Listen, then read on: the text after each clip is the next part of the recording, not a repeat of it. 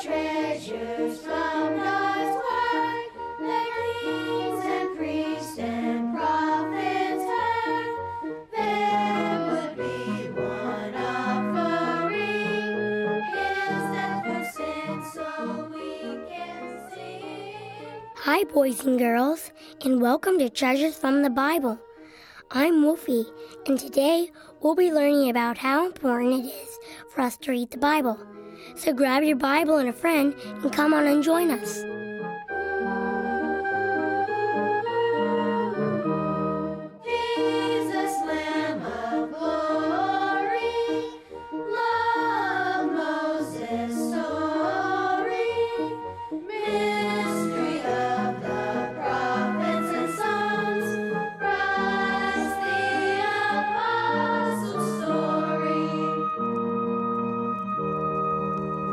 Billy Bob was on New Garden Mountain, sitting before a fire all by himself one day, having spent the previous night there so that he could have time to think. He was numb with fear as he thought about all of the filthy sins he had committed against God that day.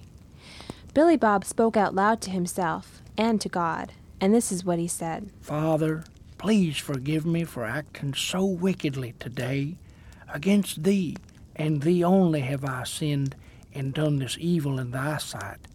O God, I feel so wretched and miserable. My sin is ever before me, and I cannot hide myself from thee. What should I do?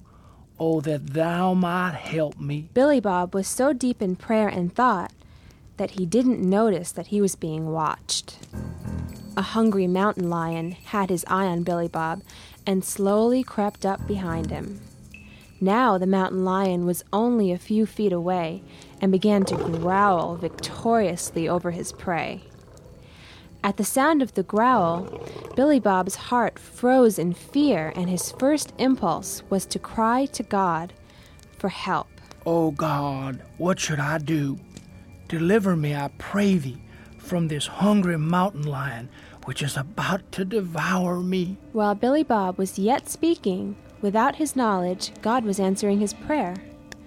Mr. and Mrs. G, Mark and Aline Matthews, Rudy, Lizzie, Joey, Wolfgang, and Maria were on a nature walk in New Garden Mountain and stumbled upon the scene. Everybody screamed and yelled, and the mountain lion scampered away.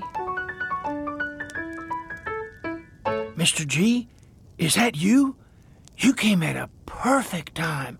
I thank God that you came. You all saved my life. God led us to you, Billy Bob. We heard the growl of the mountain lion. That really got our attention. Wow! Now that was a close call. We could have been killed. What in the world were you doing up here, Billy Bob? I've been really struggling spiritually, and I just needed some time to think and a little encouragement. Do you think maybe we could have a, a Bible study together? No problem, Billy Bob. Oh, good. Thank you for being such good friends to me. I'm not doing well at all, and I feel like I'm in the depths of despair. You know, we all love you, Billy Bob. Billy Bob, we only find ourselves in the depths of despair when we go against God's will. Yeah, I know. I've been really battling sin like crazy, like a chicken being chased by a weasel. I'm struggling beyond measure. You've got to flee to God for help. Have you been praying? I've been praying nonstop. Have you been reading your Bible? Well, actually, no, I haven't been. I've been so troubled in my soul, Mr. G. I understand, Billy Bob, but you see, that's the problem right there. We must all read the Bible. None of us can do without it. Why don't we start our Bible study?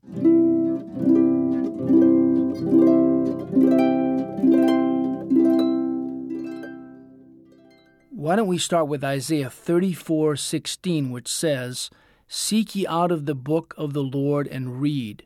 No one of these shall fail, none shall want her mate, for my mouth it hath commanded, and his spirit it hath gathered them." You see, God Himself commands us to read His Word, the Bible. There is another passage that really hits the nail on the head, and it's found in Deuteronomy 17. Let's see, Rudy, why don't you take verses 14 through 16 and Lizzie can take verses 17 through 20. Okay.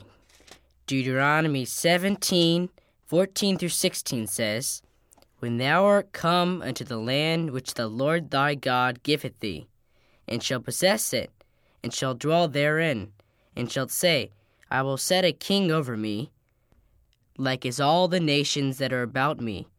Thou shalt in any wise set him king over thee, whom the Lord thy God shall choose. One from among thy brethren shalt thou set king over thee. Thou mayest not set a stranger over thee, which is not thy brother, but he shall not multiply horses to himself, nor cause the people to return to Egypt, to the end that he should multiply horses. For as much as the Lord hath said unto you, ye shall henceforth return no more that way. Let's see. Deuteronomy 17, verse 17 through 20. Neither shall he multiply wives to himself, that his heart turn not away.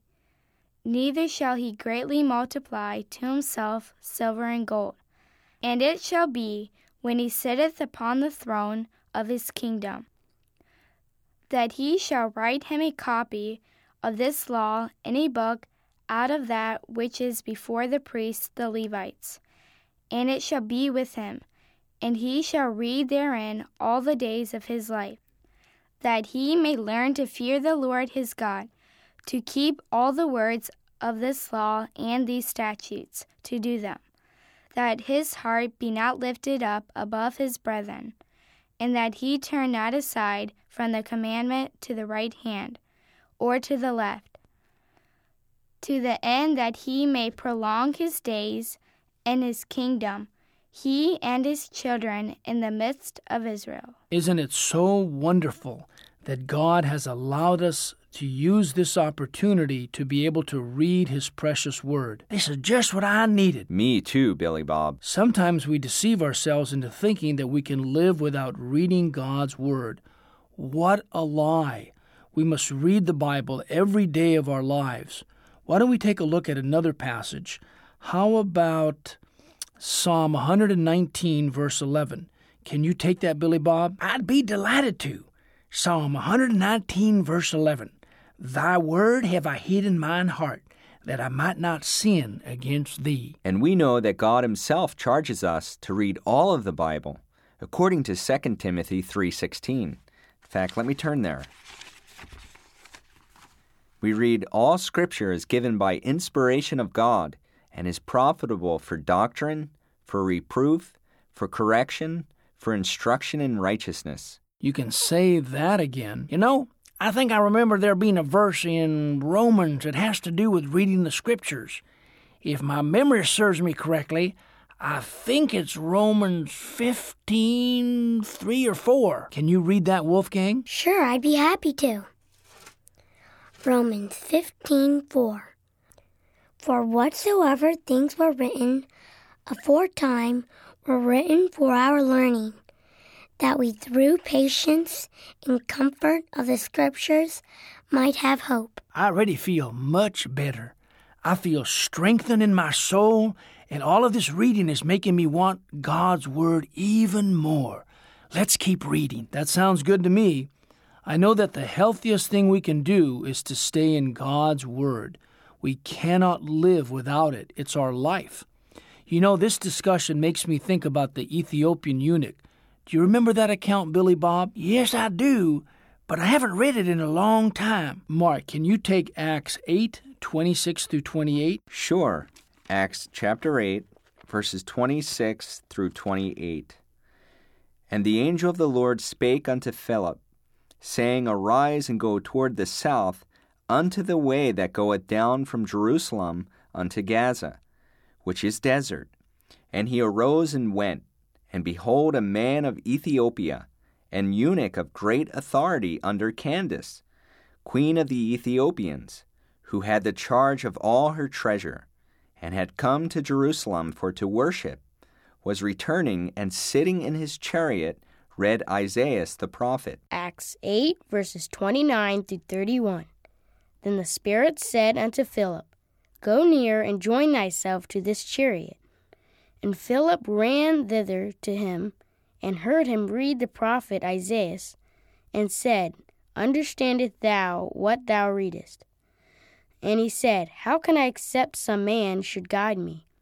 And he desired Philip that he would come up and sit with him. Thanks, Joey. Lizzie, why don't you read verses 32 to 35, please? All right, Mr. G. Acts 8, verse 32 through 35. The place of the scripture which he read was this He was led as a sheep to the slaughter, and like a lamb dumb before his shearer, so opened he not his mouth. In his humiliation, his judgment was taken away. And who shall declare his generation? For his life is taken from the earth. And the eunuch answered Philip and said, I pray thee, of whom speaketh the prophet this? Of himself or of some other man? Then Philip opened his mouth and began at the same scripture and preached unto him Jesus. And I'll take verses 36 through 39. And as they went on their way, they came unto a certain water. And the eunuch said, See, here is water. What doth hinder me to be baptized? And Philip said, If thou believest with all thine heart, thou mayest. And he answered and said, I believe that Jesus Christ is the Son of God. And he commanded the chariot to stand still. And they went down both into the water, both Philip and the eunuch, and he baptized him. And when they were come up out of the water, the Spirit of the Lord caught away Philip, that the eunuch saw him no more, and he went on his way rejoicing. Just think of it. Our Savior was led as a lamb to the slaughter for our sins. How can this be? Just think of the great love God has for his elect people. I know it. I don't understand the love of God. It is so deep and so wonderful. Billy Bob, you look tired. Are you hungry? Because I am. We have backpacks filled with plenty of food and drinks, Billy Bob. Would you like a sandwich, Billy Bob? After this wonderful spiritual food, I am a bit hungry. Much obliged, Mrs. G. While we have a bite to eat, why don't all of you boys and girls listen to this beautiful hymn, How Firm a Foundation? Uh-huh.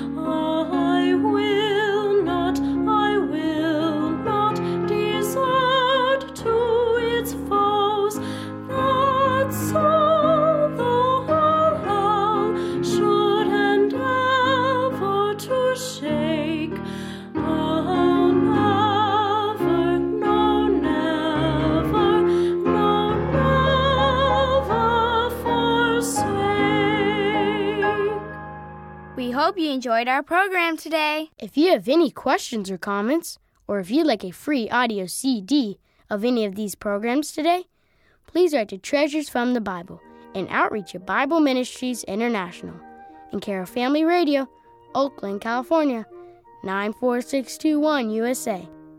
Today's program is entitled A Close Call. May God richly bless you with his salvation. Thanks for listening. And be sure to tune in next week when we'll learn something new from the Bible. Bye.